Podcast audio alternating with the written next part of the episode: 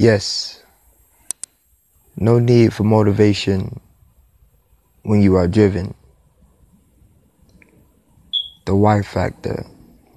Why should you be able to have the things that you want? Are they deserving to you? Can you embody and visualize these things happening for you? People has no doing in the manifestation of your success and wealth. Do not marginalize your success. Think super big. Not only do what's necessary, do what they don't want you to do. If you want to understand what you need to do in life, find out what they don't want you to do, what they don't want you to accomplish, and do that.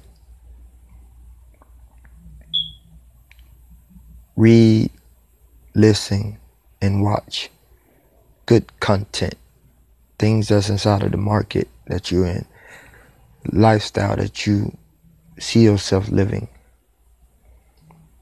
Get drunk off that visualization bombard your subconscious mind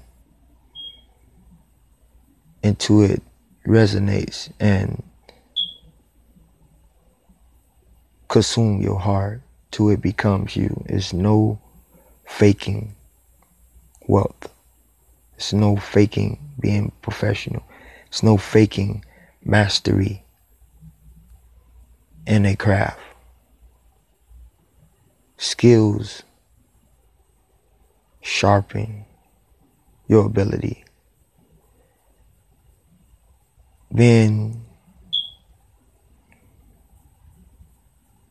smart is not the aim. Being able to undermine and deceive is not the game. Acquiring significant amount of information that could then be internalized and applied applied to a resourceful way of living. Without rightful living things cannot go right. Principles that's based on success and wealth and having your dream life is based on your BFF